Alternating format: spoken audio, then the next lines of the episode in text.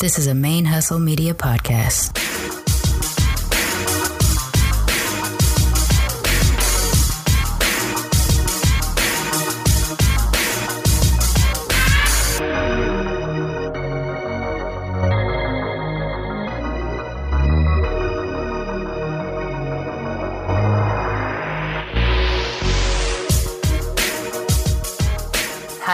Welcome to Militantly Mixed, the podcast about race and identity from the mixed race perspective. I am your host, Sharmane, aka Mixed Girl Mane, and here we are back for episode 20. Um, before we get started, before I talk about my guests this week and everything like that, I do want to say thank you to our audience and, and our friends and everything like that for the show there's there was a pretty big spike in downloads last week for John Corbin's episode, and that could be due to uh, his cache of friends and family and such like that, or it could just be that y'all are sharing the show a little bit more because I did do a little plea for that last week, and I saw a couple of tweets and retweets extra that I I'd not seen before, so um, I think it did help a lot. We did get a little bit of a spike last week, so it was nice. And what I love about that too is that hopefully means that more people got to hear John Corbin's music. He was our guest in episode one, and he came back again for episode 19 to share his new album every day. So if you haven't had a chance to listen to that episode, please go back and listen to it. But also follow him on social media so you can get access to his album. It is on Spotify right now, but I think, you know, it's actually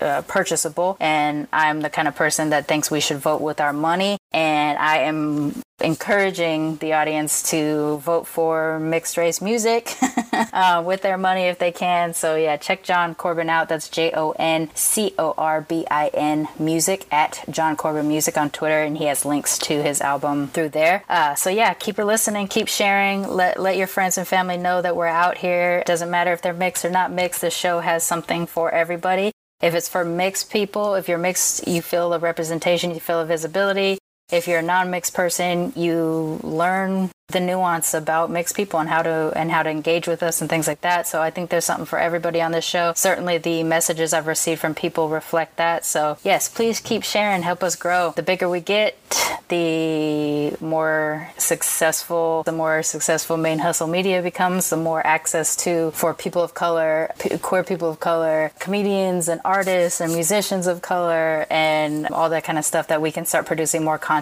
with those things in mind. So yeah, keep sharing, help us keep growing. And as I say every week, you know that this is a fan sponsored show. So if you are so inclined, you can go over to patreon.com slash militantly mix and give us a monthly sponsorship that will um, depending on what level there'll be different swag items. I do have a couple things i need to add to that list so i'm going to update those reward levels here pretty soon. And you can also if you don't want to do a monthly subscription but you do want to chip in a little bit you can hit us up at paypal.me slash militantly mix and drop us a couple coins there. Uh, every penny goes back into the show whether it's can, helping our hosting or helping to soundproof the areas so the quality gets a little bit better, improving our equipment, et cetera, et cetera. We're also going to, I'm going to try to hit the road. I'm going to, I'm going to try to start doing some live tapings. I do have a tentative scheduled uh, live taping next year. I'm going to try to get a couple more. And so, sponsorship in, in that respect will help um, afford us the ability to travel to these other places and hopefully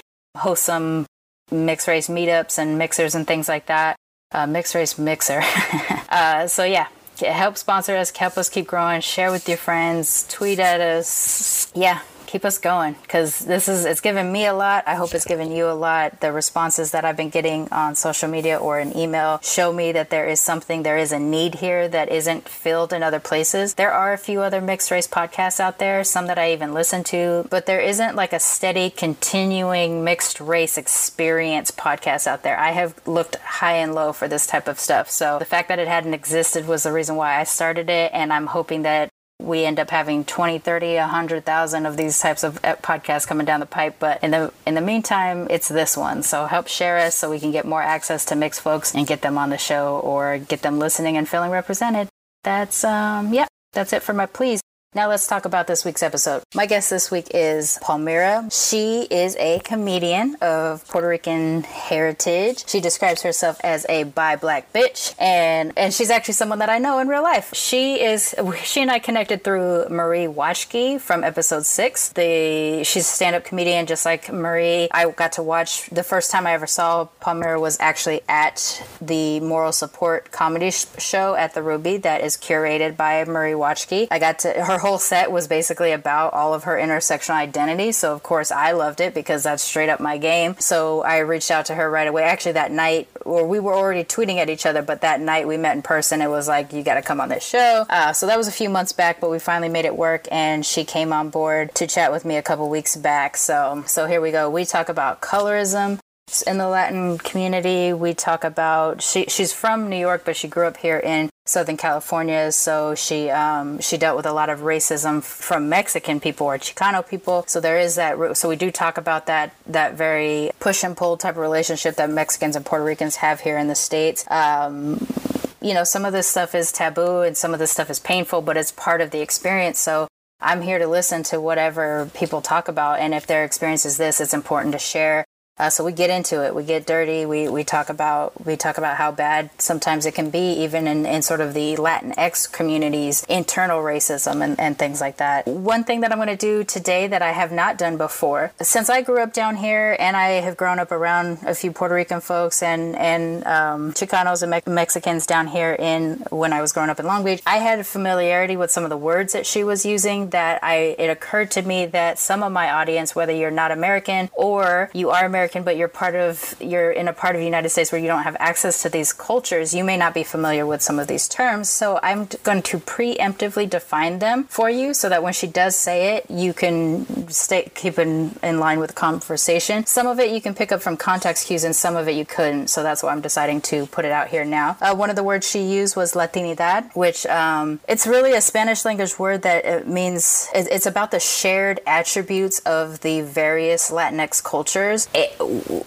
it's kind of a way of where you're you're not boiling them down all into one Latinx culture, but you're acknowledging the fact that there are multiple different cultures, different ethnicities, different countries in the Latinx world, but that there's an overlap, and it's that overlap that is the Latinidad. She also uses the term mayate, which, if I'm pronouncing it kind of weird, that's just my lack of, of Spanish, but um, this was a word that I was familiar with because I grew up down here. It's a derogatory term that Mexicans or Mexican Americans use use to describe dark skinned people. So it is a derogatory term. She talks about how her family was uh, called that term, her father was called that by Mexican people here in Southern California and things like that. So that's why I put that out there so you know what that word means. She also said Boricua, which, if you listen to music, you probably have heard the word, but whether or not you understand the word is a totally different thing. For me, the way I've always understood it, and anybody out there in the Latinx world that wants to correct me, um, please do, but I've always understood Boricua to mean Puerto Rico before the Spanish got there. Um, so anything that is like real Puerto Rican, Puerto Rican, um, indigenous and or the non-Spanish influence or the non-colonial influenced uh, Puerto Rican, that's kind of how I understand Boricua. And she also used those words um,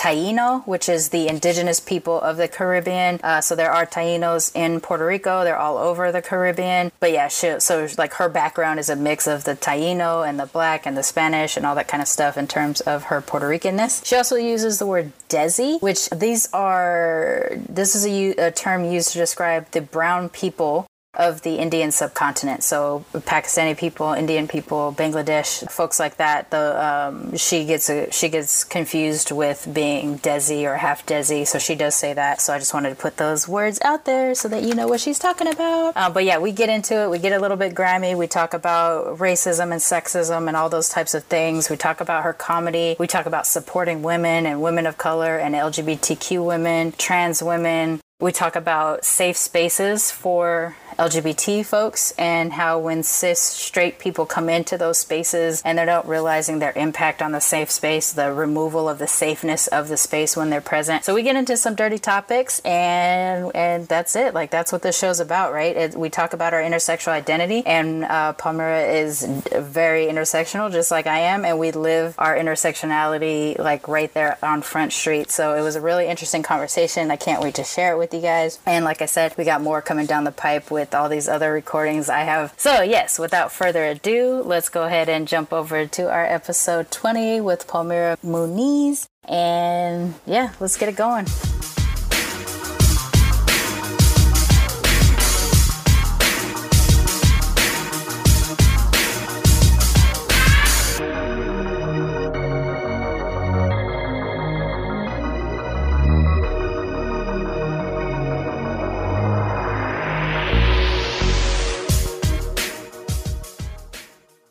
Would just like to welcome my guest, Palmira Muniz. Why don't okay. you tell our guests uh, a little bit about yourself and, and then we'll get into it. Hey, what's up? My name is Palmira Muniz. I'm a comedian, writer, filmmaker, and creator living in Los Angeles. Um, I'm originally from New York and grew up a little in Orange County. Um, yeah, and I'm just, you know, here being uh, a bi black bitch. there you go. So I first, I heard about you before I met you or before I saw you through our shared friend Marie, who Yes, is, my marshmallow. she's your marshmallow. she's yes. so cute. so Marie and I were in sketch class together at the Ruby and we became friends. And then she's the guest on my sixth episode of Militantly Mixed. And then I went to a show that she curated that you did stand up in. So it was the first yeah. time I got to see you. Yeah, yeah, yeah. And and you're you're very funny, but also Thank I guess you. we had inter we interacted a little bit through email beforehand, but it was nice to like get to see you perform before I even got a chance to to actually talk to you and, and stuff like that because you in your own set, you just laid the groundwork for everything that we w- we're going to be talking about today. right, right, definitely. Definitely. So I do have a lot of Afro Latinas on the show. Uh, so we talk about a lot of different aspects of the complexities surrounding Latinx culture and, you know, being Afro Latinx, white Latinx, Spanish Latinx, everything like that. Why don't we talk a little bit about sort of like how you understood yourself in your in the whole Latin thing growing up? Well, when you know, obviously in New York, um, learning about me being Puerto Rican and like being amongst like other Puerto Ricans and, and Dominicans and pretty much every single person from Latin America and Latin diaspora. Um, you know, we got to learn about each other's culture really quickly. I knew a lot about different cultures at such, such a young age. And, you know, all of that kind of stopped when I moved to Orange County. Uh, when you know the main demographic of Latinos were definitely Mexican and other Central American, but predominantly Mexican. And you know, I was always brought up to understand that, like, while I was Puerto Rican, like, there was still blackness in my family. So, you know, of course, we had ties with Black American culture in New York. And, you know, when I moved to California, I kind of, although I was friends with a lot of the Latino kids, a lot of the other Mexican American kids, the other black kids were the ones that were, you know, were a lot more accepting of of my blackness and even of my Latinidad. They're like, "Oh, you speak Spanish? That's cool. Okay." You know, and and you know, but they just saw me mostly as like a Puerto Rican kid or but mostly a black kid. Whereas and I, I had acceptance there and it was great. But um, not so much acceptance with my Latinidad in the Mexican community. There was not a lot of uh, unity there for me. Even as like a young child, you know, I was denied a lot, especially because I didn't speak Spanish. Oh, okay. And that was really hard. In and uh, when I did live back east, because I didn't speak Spanish, that was also an issue too with other Puerto Rican kids and and Dominican kids. Mm. So me not speaking Spanish was um, a lot was one of my boundaries that disconnected me with the Latin with the Latinx community, no matter where I was. Mm. Well, that, um, that, that's kind of strange. I mean, I grew up down here too in Long Beach, and and our the Mexican kids that I grew up around, it was a mixed bag if they could speak Spanish or not. They could mm. all pronounce things with Spanish yeah, accents, yeah, you know, yeah, but or, uh, or I guess specifically Mexican accents, but they, you know, it would be a lot of Spanglish, mixed English and Spanish, things like that. Um, but they were were they, they, even down in Orange County they were hard on you for? It, it, you know and I knew the Spanglish too and I you understand all your elders you understand what they're saying to you in Spanish and that's as good as like my Spanish got. And mm. I eventually took Spanish when I got older and ended up being the most um I speak the most Spanish out of all my siblings. And you know it was just the the inability to have like full on conversations with folks and right. to like be able to like talk shit in Spanish. Like my talking shit in Spanish ability was very minimal. Um, and so or even even to connect with them on a cultural level like you know they they talked about like anecdotes that only folks in the mexican or central american community can only experience well i didn't have those experiences and you know some of our a bunch of our words are different and you know there was there's this unfortunately in the latin community no matter where you are there's like this unspoken like hierarchy and it changes every time you speak to a different latin person and right. You know what I mean? Like no one ever thinks that their community or their nationality is at the like the bottom of the totem pole. right. Uh, but they're at the top and everybody else is at the bottom. So, you know, you go to a Mexican community and that's what it is. You know, it's very a uh, Mexican ethnocentric and, you know, it's instead of like saying an all boys club, it's an all Mexican club. Right. And I was never invited ever. So, um, and it wasn't just me, my experience. It was, and mind you, my father's, you know, looks Latino, looks mainly mixed and has blackness in him and you can tell mm-hmm. and speaks perfect spanish and all of that but you know was still called a mayate behind his back mm. by a lot of folks from the mexican community mind you my father knew exactly what they were saying right. I checked them a bunch of times but even even he was you know excluded from from the culture and he was quote unquote a more acceptable latin person you know, my dad, my dad's a like salsa musician, and you know what I mean. So like, he was more of like the stereo, the the trope of a Latin person, but was still denied because of his blackness. So it was, mm. you know, even as a child, like my own experience, like it happened to my father, like with grown ass adults. Right. Just, what about the rest of all your extended family? Like, is it a mix of people who some look black, some look you know, yeah, Spanish, yeah. some look definitely like. Keep in mind that my my siblings and I we all have ha, we're half siblings because that's mm-hmm. just how mm-hmm. we that's how Puerto Ricans do. I don't know, but like it's it's I, I, I'm, I'm 100% sure that even if we all shared the same parents, we would still look all different. They right. would still, I would still be the black one. Um, my brother Eric, he's he's more on the mulatto side.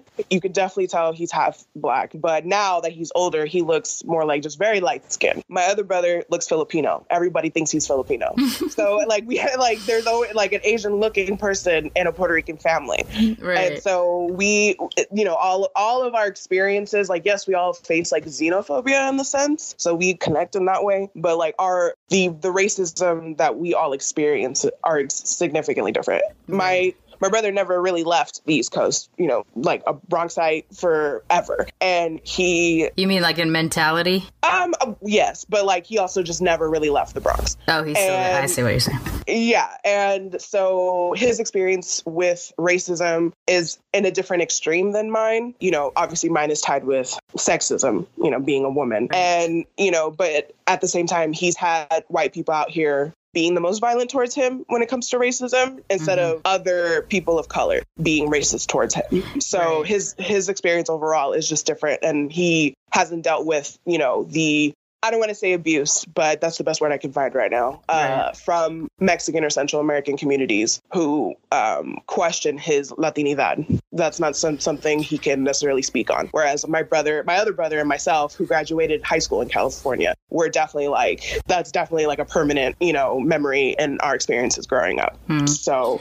you know, like the way we look, along with like we're kind of all spread out like regionally, you know, we just like in those in combination, like definitely like create like something that we all have, even though we're all siblings. Right. You know? Yeah. Here in, especially growing up in Southern California, what I mean, what I always understood to be kind of an unusual aspect of Mexican heritage eh, down in Southern California specifically was that you had the mix between, you know, Mexican immigrants, uh, kids that were born here and their first generation Americans and their parents were from Mexico. And then you got the old Mexicans who have been here since before Mex- before this California was part of United States versus part of Mexico. So they were, you know, they're like hardcore in there to kind of, right. you know, that right. kind of stuff. And you could tell that even amongst them, they were very divided. Like, right. you know, I'm right. not an immigrant, you're an immigrant, like that kind of stuff would kind of go down.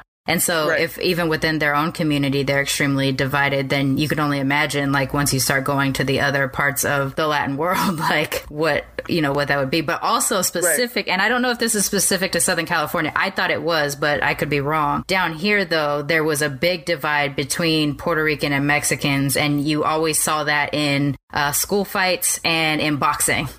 like right, right, like, right. Like you you you squat up for real if you if you are on the on your Puerto Rican side or if you're on the Mexican side. There is no See, like I I just didn't even know there was enough Puerto Ricans for that to happen. Are there enough Puerto Ricans to even beef with you? I Like, mean, I you know, what there mean? wasn't as big a community in comparison. I literally but- thought it was just my family. No, I grew up with Puerto time. Ricans too, uh, because and that was the first time I realized what people thought I looked like. Because, Hmm. um, like I b- back in the in the early '90s, I had crunchy curly hair and I stacked my bangs just like the vatos out here and stuff. Oh um, but because like I'm mixed, but my hair isn't like black hair. My hair is closer to Asian hair. And that that was just the style at the time, you know, 1990, 1992 or whatever. And so like I look like that, and so I would be confused for being Mexican a lot, and people would speak Spanish to me, and I don't speak Spanish. And uh, but I didn't quite look like I looked. I look like pa- passing Mexican, like I could just kind of get past. And then once you realize I wasn't Mexican, it's like, oh well, then you must be Puerto Rican because down here we had Puerto Ricans, we didn't have a whole lot of Dominicans. So my part of the school that I went to in Long Beach, we had we had black kids, we had black and Puerto Rican kids, we had Puerto Rican kid, a couple of Puerto Rican kids, and then we had Mexicans, and then like four white kids and a whole bunch of Hmong and Vietnamese. so like so like that was kind of the the spread out for my school. So because I didn't quite pass for Mexican, I must be one of those um, Puerto Ricans. You know, right. That kind and of i feel like it's like the when you're racially ambiguous looking it it so it, it for some reason it gives people a lot of anxiety and they need to categorize you. Right. like i need to put you somewhere. I need to put my finger on it. Like you need to fit a phenotype that i've seen of th- these type of people. And you know sometimes it's cute and we could play that game but you know it's it's hard to exist when con- when people are constantly trying to put you in a box Right. And- or that they won't even listen to you when you tell them what box you're you're giving Yeah, them permission yeah. to put you in. yeah.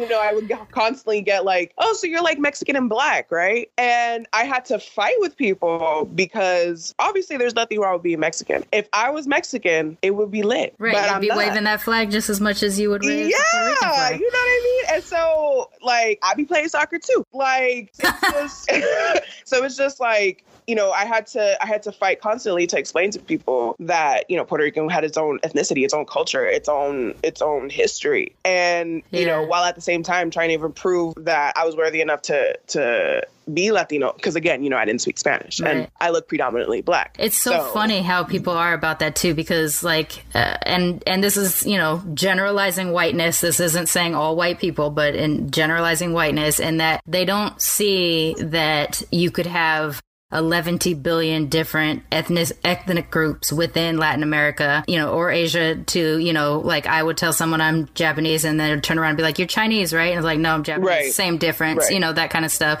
Um, Right. You'll hear people out here say some kind of Mexican. I don't know what kind of Mexican they were, but they're you know, that kind of stuff where it's just like, Right. um, they're just, they're either Mexican or they're not. There's something else. Right, and and in New York, it's like it's a, you know some kind of Puerto Rican, some Right. kind of Korean, you know, Right. or yeah, it yeah, it's it's whoever is closest to you in your region. It's that kind of community. Yeah. It's like, I don't, I don't comprehend your version of Mexican, but like my Mexican. Yeah, yeah, like, like yeah, definitely. So, with that being kind of, I mean, it's a complete part of the mixed identity, but specific to Latinx, I, I think, or at least what I feel like I'm uncovering in all these different discussions I'm having with mixed people, is that you can go your whole damn life not even identifying as mixed race because you identify with the the nation, you know, right like or- my um both of my parents are puerto rican. So even that is kind of an anomaly in southern california. I like whenever people would ask me like oh so you know what's your background? I would say i'm puerto rican or afro puerto rican. And then they would ask me what else? And i would say that is it.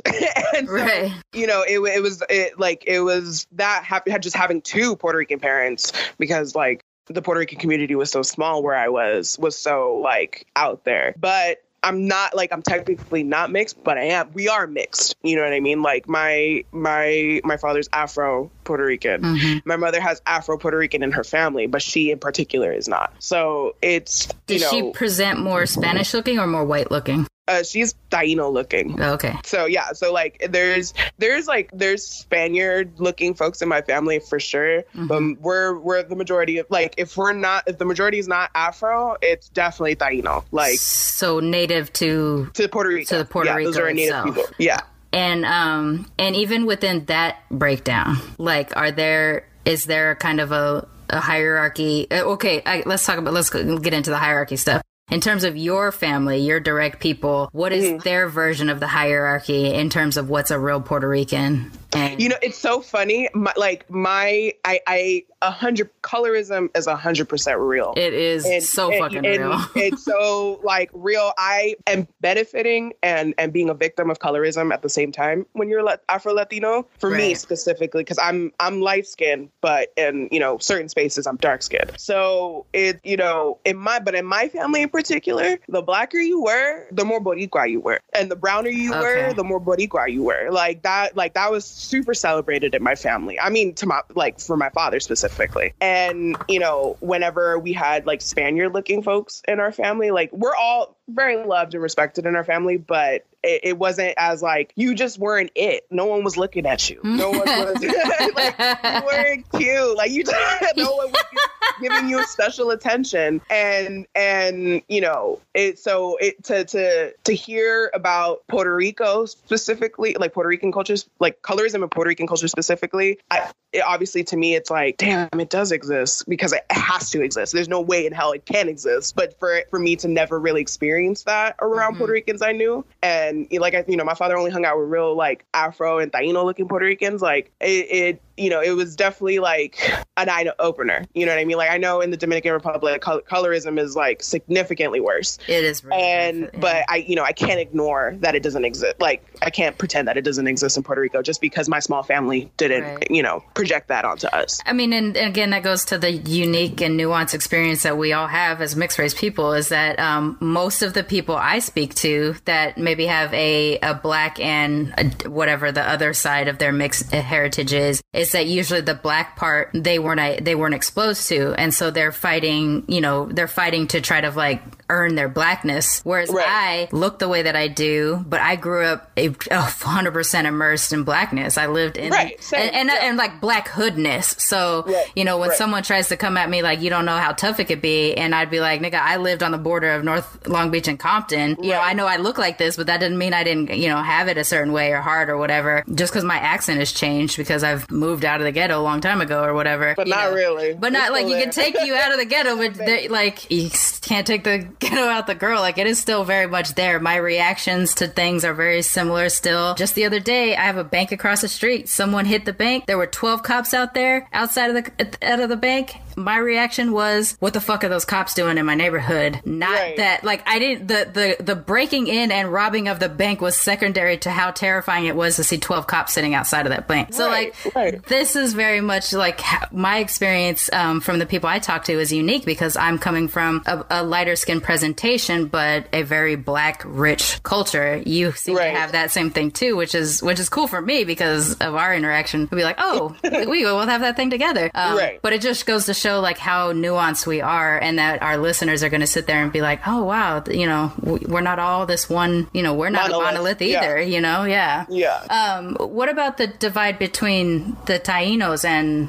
and like the Afro Latin and the uh, white Latin presenting Puerto Ricans? Do when they are I- more I- pure, are they? I mean, again, I nothing that I ever saw. Hmm. You know, we we're we're literally every shade in my family and both sides of my family, and it was it wasn't it wasn't talked about really. Hmm. Um, but I'm 100% sure it exists. Right. It has to. It has to. There's no way it can't. There's no way that Puerto Rico is the safe haven of interracial relationships. You know what I mean? Um, Do you have the kind of smell your own kind experience of, of Puerto Ricanness? Like other Puerto Ricans can spot you a mile away, or do you? Oh, absolutely. They Yeah. can hear me from a mile away. Um, like anytime, you know, I talk, like I open my mouth and another Puerto Rican's around, they're like, "Are you Puerto Rican?" You know what I mean? Like it's we're we we're like roaches. We're everywhere. You know what I mean? But I do know that when the the old school generations, it's definitely a problem because mm. my my grandmother um, she was African and Taino, born on the island. And um, she, mind you, she was very like a college educated woman. And she met my grandfather, my great grandfather, who's a Spaniard born on the island as well. And, you know, they had to do the whole running away together mm. to New York type of thing mm. because both both of their communities were like, what are you doing with this person? Right. And so the creation of, of my father's side of the family was of that experience. On my my mother's side, my grandmother was also a black Puerto Rican, and my grandfather was was a Spaniard as well. Mm. So they left the island. I'm not 100 percent sure of the reason, other than you know to to gain a better life. But the old school parts of of our family are definitely like we marry our own kind around here. So, which seems like that would be so complicated to do in the Latinx world. Yeah, like we are the same kind, though,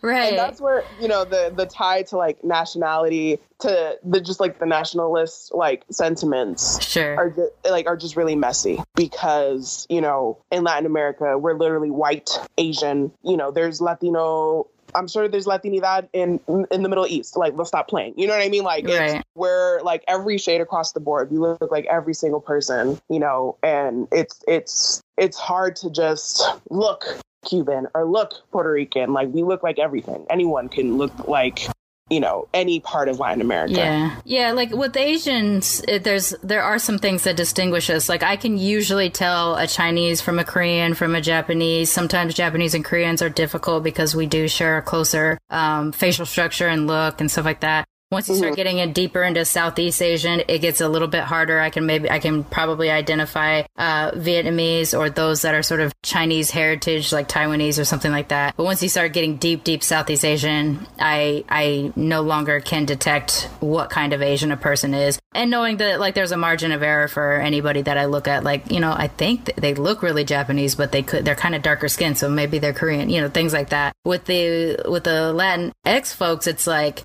if you look like a famous version of a famous person from your heritage, then then you feel like you can identify someone, but you might be totally wrong. Like, oh, that guy kind of looks like Cotto, so maybe he's Puerto Rican, you know, or something like that. But right. like, I don't right. feel like there are things that we just sort of know as being like this is a very Puerto Rican look or this is a very yeah. I mean, yeah, I guess definitely. Dominicans. I can usually pick out Dominicans. I don't know why. I guess maybe because I tended to be confused with Dominicans if I'm on the East Coast more than even Puerto Rican. But here I get confused more. I guess Puerto Rican. And I grew up around Puerto Rican kids. Like I still every time I see the Puerto Rican flag, I shout Puerto Rico, even though I'm not oh, Puerto Rican. like, oh my just, gosh, that's okay. That's no problem. just, um, I, you know, in college for I, for a good two years in college, I everybody thought I was half Desi and half black or half Desi and half white, and so I kind of don't really guess anymore.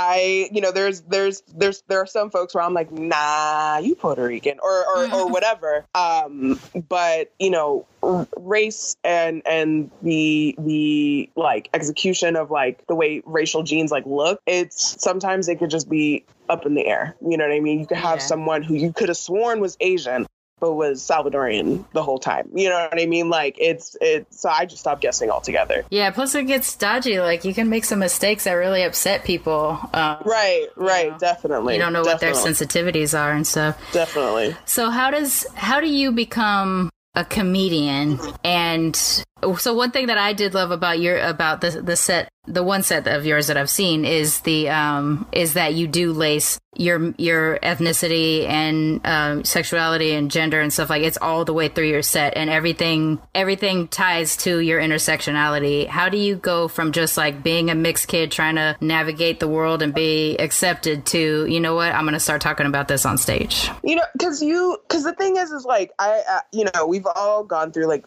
basically racial trauma.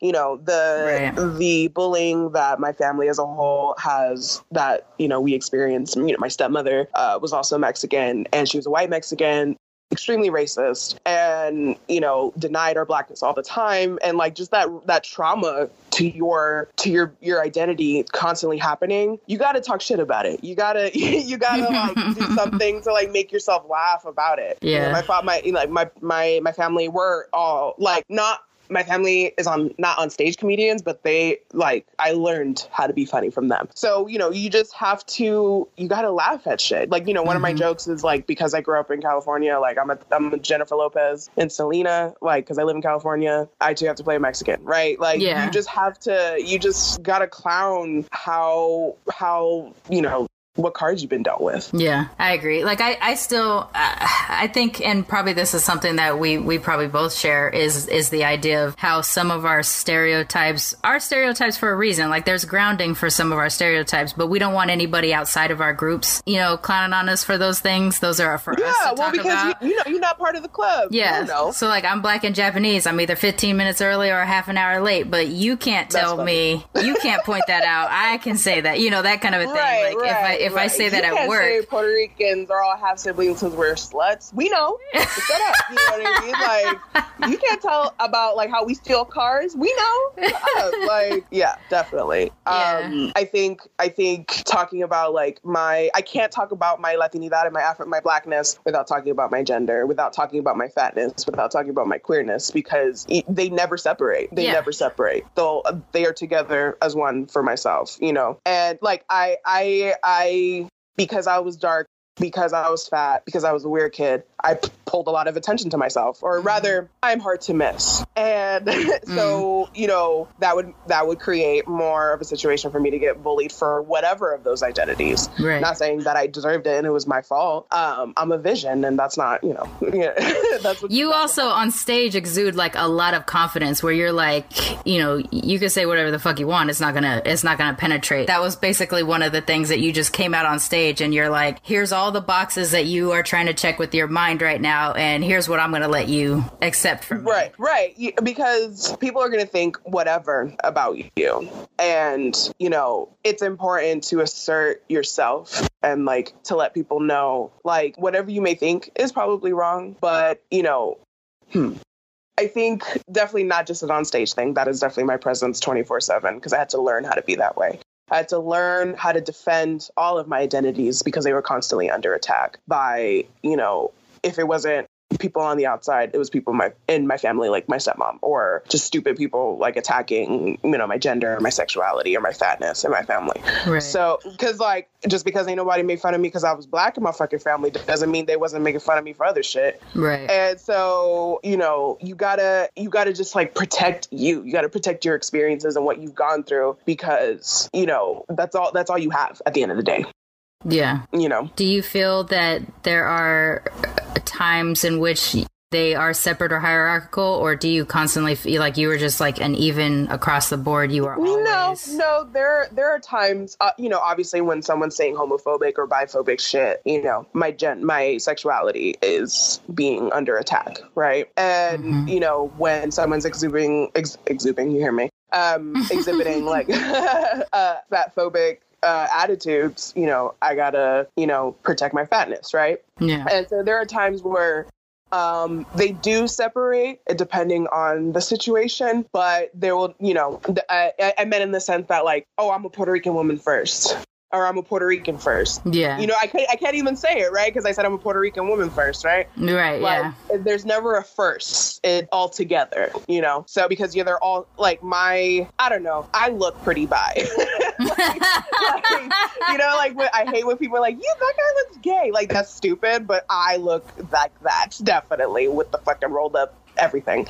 but, um, you know, my identities are on my face. Like they are extremely right. present. So, you know, I got to protect all of them at the same time. So, yeah. so I'm a little different in that I do feel my races are more present before my gender and before my mm. sexuality. And mm. although there are times in which it is a part of it too, where like you are, I feel like my sexuality is a part that, that tends to be removed more only, only from other people's view of me because I happen to have married a, a man. But but yeah, um, right. But right. I'm, you know, I'm bisexual and polyamorous, and so for me, my sexuality, my bisexuality is hyphenated. It's bisexual right. polyamorous, whereas mm-hmm. others may not quite have that type of thing. But um, I'm not polyamorous. Yeah, right. So like in my case, I'm I'm heteromantic and homosexual in that I'm more sexually driven towards women, but I am more romantically driven towards men. Mm-hmm. Uh, so there's times when like I can I no, can see see, and you're and you're even downplaying your own sexuality to another bisexual person. You Right. don't gotta do that.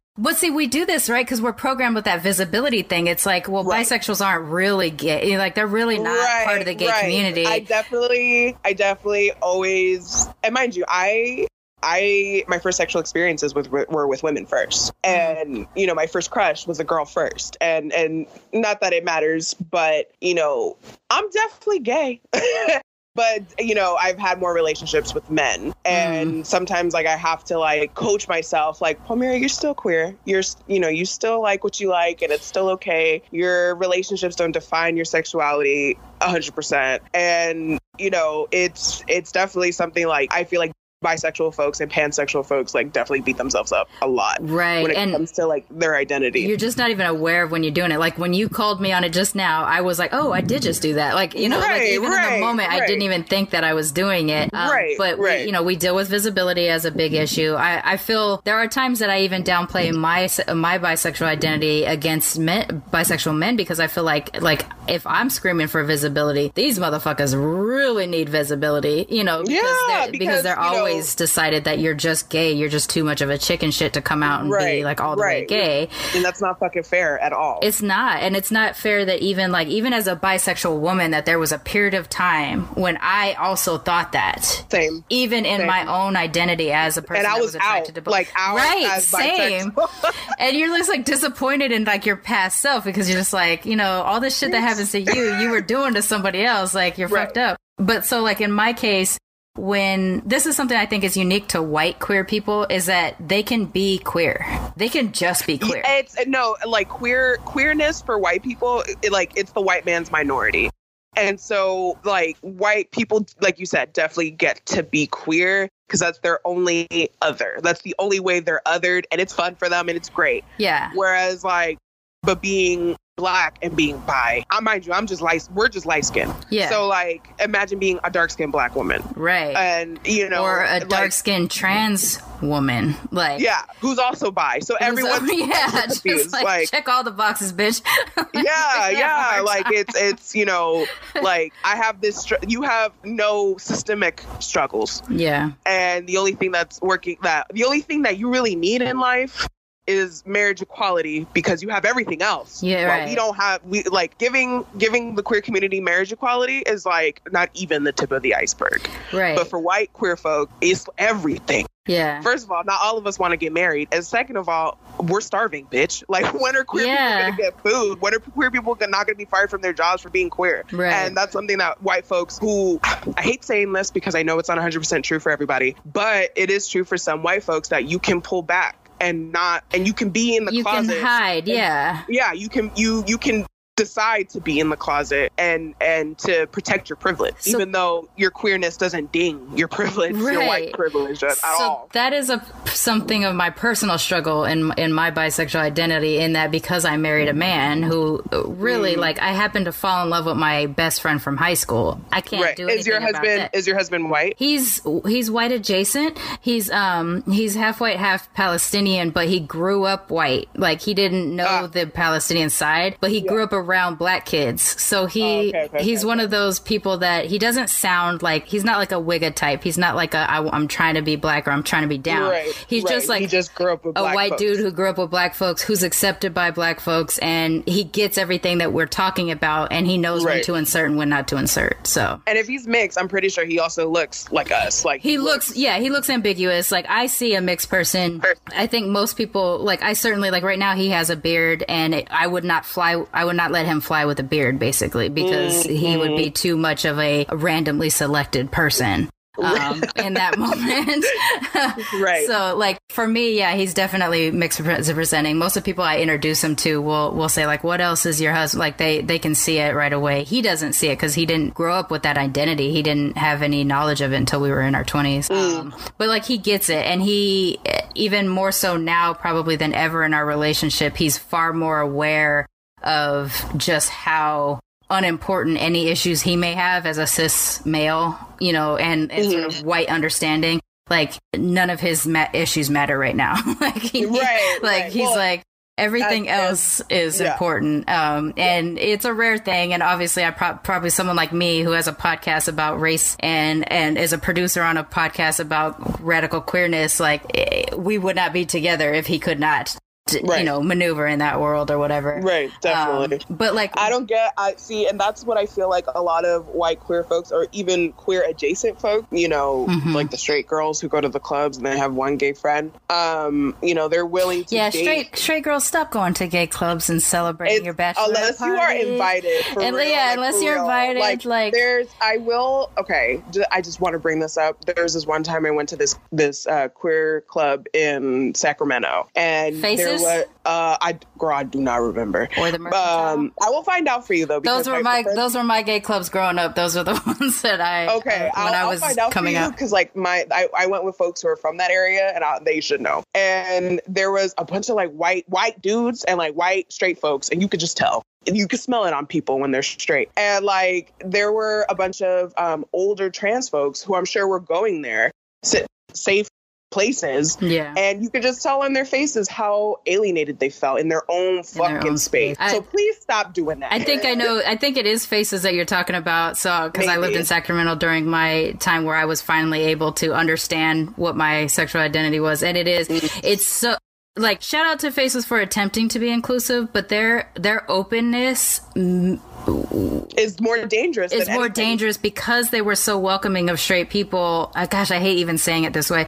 but you know what I'm saying. Like because they were so welcoming of straight people, it did reduce the amount of times. I mean, there was so many like, and I'm doing quotation fingers right now, straight white men that would go to um, drag queen hunt, basically. You know, like they wanted to have that yeah, experience or whatever, and you could see it happening. I'm not saying, and and I know like there are straight men, regardless of race, who are just they are like their girlfriend may be in proximity, like their girlfriend may be, Mhm. you know, someone's best friend, and like it's genuine, and and I I know they exist. I've seen it myself. Right. But, you know, in this day and age, we can't take those risks all the time. And it's important for queer folks and, and queer folks of color, but queer folks in general to have their own untouched space. Yeah, like don't come to our spaces to gawk at us like we're animals or that or that we're this fun you And like take our thing. free drinks and shit. Yeah, Like- right. Like, exactly. Like um, Yeah. a pre like allyship and is allyship and spect- spectatorship is totally different. And I think that's that's what we get That- usually. I've never heard that before, and that that uh, spectatorship is definitely like a thing. You know, like calling yourself an ally, but not. uh, In my opinion, I think calling like allyship is discomfort in many ways. Like Right. there are going to be times where you should give money to somebody in that in another community that is underprivileged, Right. or you know, if if a community doesn't like me as in all my identities, just like I, in the oppression Olympics, so we gonna play that um, you know, I would win silver. And for the folks who would win gold, it is my duty to help them. right. You know, just like I, I know I, I got it fucked up too, but there's people who have it worse. yeah. So like I got to dig in my pockets, even though there's other people who should dig in their pockets for me. right. Exactly. But I got to dig in my pockets and provide money, for, you know, to other people. So when you're in our queer spaces, why don't you buy us drinks? right. Why don't you, you know, like pay somebody else's bill? Or why don't you like chat with the people you're alienating? Yeah, you're Like, doing I- it I- at Starbucks in the drive-through, so do it. You know, do it. At, uh, yeah, like you know, why don't you why don't you buy this trans woman a drink since you all up in her fucking space? Like it's it's it you know it, again, it's not one just to like you said spectate. yeah. Like and it's it's diversity and inclusion. They're two different things. Like diversity is like the you know we're all here. Mm, and inclusion is like we kicking it. Like Yeah. we're learning about each other. We're we're helping each other. That's the inclusion part. And just think about, like in our cases, the people that are, you know, like you and I, that are super, like uber intersectional. We're we're women, we're queer, we're we're multiracial, we're multicultural, we're multinational, and we have to sit here and every space that we go that is a quote unquote spa- safe space for that group, if it's the you know, the Puerto Rican Day celebration in New York, or if it's Mm-hmm. Cherry Blossom in San Francisco for me, or whatever. When you do see the people that are the outsiders, that's when you become like it's already it's already tough enough for me to maneuver in a Japanese space because of my mixed identity. Although I feel very Japanese when I'm around it. I know that they're not viewing me as Japanese, so I'm already uh, sticking out like a sore thumb and something like that. But then if you're not from the group at all and you show up, then now now you're encroaching upon me and reminding Right. them that I'm another. You know, so it's like Right. it's not one of those things where you want to say don't come here at all, but at the same time, don't come here like at all. Yeah, no, let but- us but let us have correct, safety. correct. Right. correct. Yeah. Right. Yeah, that's a, that's a that's a big thing. And it's it's tough to like you're constantly juggling cuz as as queer people we have to come out. We shouldn't have to, but we legit have to. Like if we even if we don't come out like voice the words, I am a bisexual woman or something like that. Mm-hmm. If we bring a partner to an event at work, now they'll know what our sexuality is because of our partner or whatever, you know, or at least they'll the have most part, questions. right. In in my case, I've been I've been out as bisexual and poly at two different jobs. And in those jobs, the reaction was really different. In the really conservative job, it became this really uncomfortable thing. And I could tell that the whole, you know, remaining, time there, he was always thinking that whenever he saw me. Um, Oh, that's weird. and then my next job, they were too cool about it and invasive, you know, like. they were like, "Can we watch?" Right, exactly. And that's what it was. And congratulating the holiday party and shit like That's that. know. weird. That's weird. That's that's super inappropriate. Right, I because- work in HR. I work in HR. I was HR. That was the worst Oh part about it. I was the director No, or the, the senior manager of the HR department. That's So yeah, like fuck. it was just like all like so many things that cross the line. And part of me wanted to say, "Oh, I should never have come out this way." And the other part of me is like, "Well, why the fuck was I the one who had to behave a certain way? They're the Right, ones who, was, who made it creepy." exactly, Um, exactly. But, but we don't just come out in our sexuality. As mixed race people or racially ambiguous people, we have to come out as mixed as well, or we have to yeah, come no, out as I, our racial identities. I speak, I speak Spanish to any person of Latin descent. Uh, it's you're Latino. Like it's it's like right. it's it's and either it's either oh how cool like like they'll uh, I, it's funny like older older Mexican folks know I'm Puerto Rican when they hear me speak Spanish they were like I knew you were Puerto Rican and and you know which is cool like it's it's it's nice and then they never speak English to me ever again Oh, funny. it's it's great and it's and that's what I wanted you know as a child and It's and that then there's visibility like that we keep other- talking about. Keep talking yeah, about, like- yeah. And again, even though we struggle constantly because I cannot speak Spanish, it's still nice that, you know, you're trying to find some commonality with me. Right. And, you know, the, the Spanish language is a mess in itself, but that's all we got right now. right. And, you know, and then it's either that or, you know, you have some negative experience with one Puerto Rican, half Puerto Rican you've met in your life, and then you want to project that onto me. So, and like I was telling you, you know, Right. in in in some spaces I benefit from colorism, and in some spaces I don't. And in the Latin community, ninety nine percent of the time. You know, colorism. I'm I fall victim under colorism. Mm-hmm. Even if I'm talk like, even if it's there's another Latino in the room who is darker than me, but they look more Latino, if that makes sense. Like Right. because I look I look more Black American. Like people just think that I'm black and white or, or black and Latino. Like you know, that's Right. just been the consensus. Yeah, like your because- your facial features similar to mine. You're gonna Right. see that we're black, no matter even if we I have did been. say you look like my mom's. Right. Yeah. like you look like for real. I will send you a picture. You look identical to her. I want to see it. Yeah.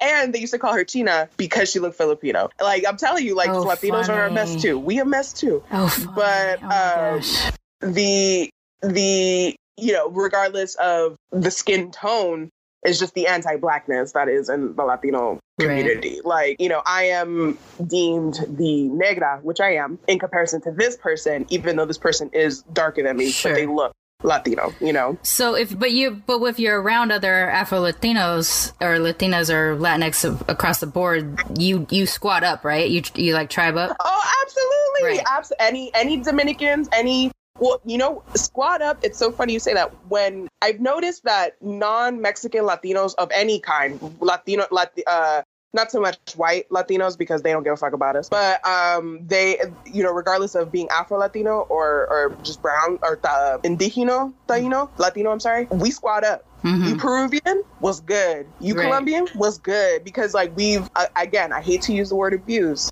but that's just what it was. Like we've all been abused by eth- the ethnocentric i- that is Chicano Mexican culture. Mhm. You know, we've all they've all we've all been ha- like we've all had our Spanish made fun of. We've all been called ugly. We've all been called Yeah. not Latino enough, Right. and you know, or the words we use are bullshit, and we've that we've all been through that, and so we squat up in general, regardless of being Afro Latinidad, and then within that Mhm. you know small group Afro Latinos, I'm like my nigga, you know what I mean? Right, like right. we can say it, yeah, right. y'all they can't say it, but we can say it, you know what I mean? And and um in and but in New York, it's not exactly like that. You know, we Mm. there was no There's clear divided lines even amongst the Latinx population. Well, it was it was it, we would I mean it would be like the nationality thing. Like Puerto Ricans would squad up, Dominicans Right, would squad up, right. but in general we were all cool. You know, there was always beef, obviously, because there's so you know that's race wars. That's just what Yeah. the fuck it is. But it was it there was never a split. There was never like here. Whenever I hear uh come to this Latinx event, it really means come to this Chicano event. That's what it right down here, yeah. yeah. So and and it, it's not a secret. They don't make they don't feel bad about it. like they you know it's. I mean, it'll literally be like re- green, red, and white as the color scheme yeah, and stuff I'm like that. Yeah. me then. All right. Yeah. I'll take my boxing somewhere else. But yes, definitely. So I, whenever I meet someone who's Salvadorian, I'm like, what's good? Like it's it, because we are the Mhm. minority. Like Mm. we are small and we have dealt, uh, uh, 99% of the time have dealt with some kind of abuse from the Chicano community. Have you spent any time in Texas? God, no. I only asked because I because you know because it's heavily it's you know it's Mexican but it's also uh Tejano and things Right. like that. You know ev- even between those two groups they're quite different. But Right. like I I lived in I lived So for they, a while. so in Texas, they don't say Chicano, they say Tejano. Like, Yeah. uh, well, I know they're not. The, that's not the same thing, but like, like the Tejanos are like old Mexico or old it's it, Texas when Texas was Mexican. Right, They've been there that whole time. Right, Um, right. And so they're like fifth, fifth generation, right like folks, yeah, like this is legit their land and then you know americans just took it over or whatever. Um and so there's a divide between those two groups as well but like when I lived there, there wasn't other Latinx groups, you know, there wasn't Right. that I had experience with. There weren't Dominicans, there weren't Puerto Ricans, there weren't Hondurans, there weren't El Salvadorians or anything like that. And so you don't like, I wasn't sure, like, I still to this day don't know what their exactly how it would work if other people showed up. It's just like you're black, you're, you're, you're, I was going to say pink, white, um, just slipped out, uh, or you're Mexican or Tejano. And that's kind of like the only, the only thing. So I always wonder, like, if there are any Puerto Ricans out there, like what their, what their experience would be like. You know Um, what? There's Puerto Ricans in the Midwest, so I wouldn't be. I wouldn't. We're everywhere. We're Yeah. everywhere. So I wouldn't be surprised. I wouldn't be surprised, and I, I would. I would be very interested to see what that experience would be like, especially that accent on a Puerto Rican person. Because every every Puerto Rican person, like most every Puerto Rican person I've met, unless they were from like Chicago or Jersey, like they have a New York tinge of an accent. I don't know Yeah. how. I don't know how, but it's like a default accent. Well, that I think it, it has to it has to originate in Puerto Rico, and it's just kind of like hell. because you know what the the the whole um that i will say the the the i'm again i'm 100% sure there's a, a puerto rican born in puerto rico and puerto ricans born in new york beef i'm sure there is there again there has to be right? but i wouldn't say it was as deep because like you know because of our citizenship obviously it's easier for the connection between the you know and the joke is there and it's not just my joke it's all of our jokes like puerto rico like the bronx is where puerto ricans are born like that's you know like puerto rico Right. part two or what it's uh, uh someone said northern puerto rico is the bronx so it's like it's like we would always switch back and forth from the island to the Bronx constantly. And so kids who were born in the Bronx still spent time in Puerto Rico constantly. I've been Yeah. to Puerto Rico a couple times. Yeah. My siblings have been to Puerto Rico, and I know a lot of people on this end who have never been to Mexico. So like Right. that that beef, and also uh, English is taught in, in in Puerto Rico as well. I, I feel a lot more than other countries because again, you know, because we're part of the U.S. Right. So, uh, you know, that the whole like, you're not Puerto Rican enough because you were born here. Like, bitch, you were born here too. Or you were born in hospital. You were born in this hospital too. You just moved back. Like it, Yeah. it, it was never. It I, again. I not to the to the severity that I've seen with other um, cultures in general. Period. Regardless of of like you know Latinx heritage. Like I haven't seen like that um, in in my family specifically. Right. Um, so we're coming close to the end of our of our time here, but I, I, I, would like I actually would like to, to bring you on again later on, and maybe if we can grab one of your sets too that we can yeah we can put, yeah, put on absolutely. the show because not only are we here to talk about mixed race representation and all that kind of stuff, we're here about you know representation across the board. I want to see um, our comedians out there. I want to see our filmmakers out there. I want to see our musicians out there, like whatever yeah. you know, and promote the hell out of that stuff. So so we'll bring you back so that we can do that too. Do you have any events coming up that you want to promote? Um, I have a bunch of uh, sketch projects um, with some groups. Um, I just recently uh, became a part of Latina Latina ish. Um, okay. It, it's media content, and you know we make sketches based on our Latinx experiences, and it's and it's actually great because I'm working with two light skinned Latinas, and you know I feel like it's going to be a learning experience for them Mm. and for all of us, and so I'm excited. Um, they're sweet girls, and um, I just got involved with this fat sketch show. Um, so they're now they're all like on the ground. So the next time I come over, you know, we'll be able to talk about them. But now they're like under underway. Cool. Um, and I've just been so busy with that that you know comedy has been put on pause at the moment. Um, but that's what I got. You did just do a set last night, though, right? At Moral Support. Yeah, yes, because um, I needed to get up again. So yes, I did. I did moral support yesterday. Um, moral support is a once uh, uh, a monthly show that everybody needs to go to. It's run by Marie, who we talked about earlier, and it's it's great. It's you know specifically made for like women of color and queer folks of color. So it was it was great. Yeah, if you're in the Los Angeles area and you and you want to check this out, the Moral Support Show gives um, the comedians a chance to be recorded so that they have a reel so that they can push it out and get booked in other places because it is extremely more difficult for um, comedians of color, uh, WOC, POC, LGBTOC, you know, across the board. It's harder for them to book at the at the top three or the other event, you know, other places in town. Um, Yeah. because of that, because they don't have reels. So it's an opportunity for that. It's at the Ruby. It's uh, curated by Marie Watchke from episode six, like she- like uh, Palmira said, and um and so far, like it took uh, that first night because I went to the very first one, and that the, it was like crowded. I mean, it's a tiny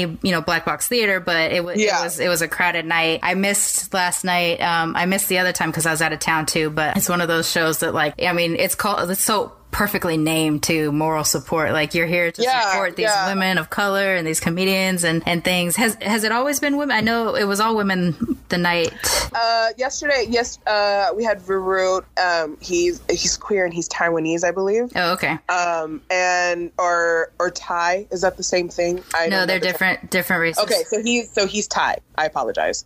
um, and you know, Murray just takes priority to for women because like there's so little of us in the community, and you know, shit, Murray is very like pro empowering women first, Yeah. women of color first, like we, specifically women of color first, first, first, first, first, second, and third. Right. So Yeah. No. She she's great about that, and it fits Yeah. so it fits so cleanly into everything that we're trying to do over here at ManeHustle Media. It's like Yeah. it's like yes, the POC part is important, but the WOC, WOC part is yeah, the because most again, important. and then the queer WSC, And- you know, yeah. is is it because we, you know, constantly always say like our racism is sexualized and our sexism is racialized. No, absolutely. So yeah, so you know, we have so many stacked up, so much stacked up against us that like we need to like be there for each other and we need to uh, empower each other, and sometimes that means hold each other accountable too, and Mm-hmm. like you know, we got to take care of each other. So that's definitely what we try to do at Moral Support. I'm not. I'm not a producer at all for that show. I just support Marie. Yeah, But, same, you know, same me. Like I, I've I talked about it recently, and someone was like, "Oh, you know, I'm I'm glad you're doing all these projects." I was like, "Oh, I'm not even a comedian. Like I'm funny, but I'm not a comedian. Like I'm just Right, I right, just have a friend." right. I, was, I was like, I was like, does Sharmane do stand up? But I mean, I, a stand up supporter is also just as good. I'm I'm a comedy nerd. I'm a big stand up fan, so I do go to comedy uh, uh, uh, usually about two times a week, once or twice a week at least. Um, and so it's a big part of me. I definitely fantasize about doing it. I've just never done it myself. Um, I think my transition into if I ever decide to get on there, I would probably be very similar to you, in which there would be no way I couldn't talk about my my race and my gender and my sexuality as a, as sort of a Right. thing. I, I'm I do I am funny, and I think of myself as like table funny. Like I can dinner table, I can fuck up a whole table, but like I don't Oh know. I don't know if I'm like stand up funny. I'd have I'd have to try it out. Right. So- Bitch, I'm not even stand up funny. I just be, I just be talking shit. Yeah, that's all Um, it is. I just like to talk a lot of shit. So um, Yeah. uh, tell everybody how to find you on social media. Oh, okay. So uh, uh, I am Viva La Palma, V I V A L A P A L M A. That's a lot of A's. Um, on Instagram and Twitter. So, and my um, email, which I will um, give to Sharmane Salsa Palma, is uh, Palmira Muniz writing at gmail.com. Hit me up for any freelance stuff, any projects, any um, any uh, shows. Um, I am avail, and um, yeah, you know, I'm always working, always saying yes to projects, even though I shouldn't. But um, No, we're, we're all about that hustle. We got to grind until, until we get out there. So I'll put all that honestly. Stuff in the show notes so that our, our our fans can can check you out and follow you. And I just think that this is gosh, this is the conversation, right? Like we got to talk about colorism in Yeah. the because it's not it's it's also in the in the you know um African we didn't even we didn't even touch on like the the accessibility of the N word, which I feel is such a nuanced conversation. That's going to be a panel discussion for me. Yeah. Like, like no, no joke, because my husband is a college professor, and they dealt with that in his class recently, and it was just like, oh, it was just one of those gut punch things. It, t- it comes up so often for the on the record, show. for the record, the more you look like Spanish, the less you can say the N word. Right. Just for the record, that is the solution, uh, or that's the uh, summary of that. What that panel would be like. But there's a panel that still needs to be. yeah, no, I, I definitely like it's come up. It like I've been, I've, I'm, I'm basically going to curate the hell out of this panel when it comes up because I think we need to have it from the Black American perspective. I think we need to have it from the the Latinx American perspective, and then anybody that's sort of on the cusp of it, where they're here but they're from somewhere else. Like, Yeah. um, I think I think it needs to really be a discussion that we can see just how fucking nuanced uh, these two words are. Two words, people. They're not the same fucking word, but. Uh, right. but yeah, it's definitely something that we need to we need to get. We're building towards it, but yeah, oh, if you're happy to do it, I'll bring you back for that. For Girl, one I'm well. ready. I got notes. I got my notes cards right here. Right, I'm ready you know? right now. right? Like, yeah. So, um, actually, the reason why I am wrapping up though at the moment is because I am going to a comedy show. Uh, so Yeah, um, yeah, yeah. We'll put uh so yeah, I'm pro I'm here for pro comedy. If there's other comedians out there that want to come on the show, hit us up on all of our social media. You know how to find us. If you're listening, it's in the show notes. And any last words, any parting thing you want to say to the Honestly, Sharmane, I just want to thank you for having me. Um, you know, Marie linked us, and um, I was so excited with, about her show. Her her episode was amazing. Yeah. you're amazing. You're super super brilliant. Super. Um, you can you you just have such an ability to think critically and to understand, and I always appreciate that in people. And um, I love your love for comedy. I think that's really great because you you not being a comedian, it's definitely genuine, genuine, and um, not self-serving. Right. So you know, I just love funny people and like yeah, you know yeah, like that's the thing like a producer, you're being a producer without any um, intent about anything is nice, and and you know you don't see that a lot, and it's nice to be a woman and want to support other women in showbiz in general. Right, that's the thing. And thank you so much for coming on the show. I appreciate that that mentality of, you know, we're not in competition with each other. We have to build up with each other. Like link arms, build up. Right, Stack, you know, right. stack the pyramid type of thing. It's it's so tough for me to be in these situations like in workplaces or whatever when the the women are in competition with each other or the people of color are in competition with each other. Yeah, or Um, like cis cis women in our communities are fucked up to trans women in our communities. Like Right, no, like- like, we're all sisters. We're Like, all sisters and we got to build each other up. So, um,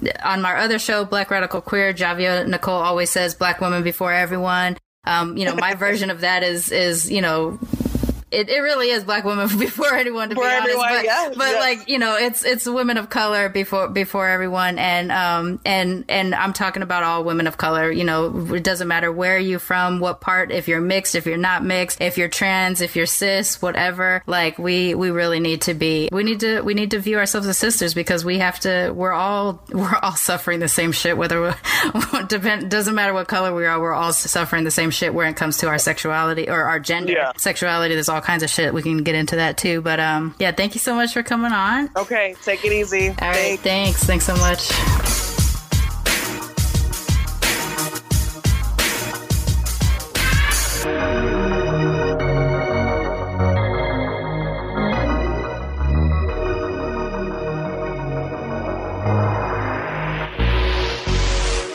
Militantly Mixed is a ManeHustle Media podcast, produced and hosted by me, Sharmane Johnson. Music is by David Bogan, The One. And if you like what you heard on Militantly Mixed, please subscribe, rate, and review on iTunes and wherever you find your podcasts.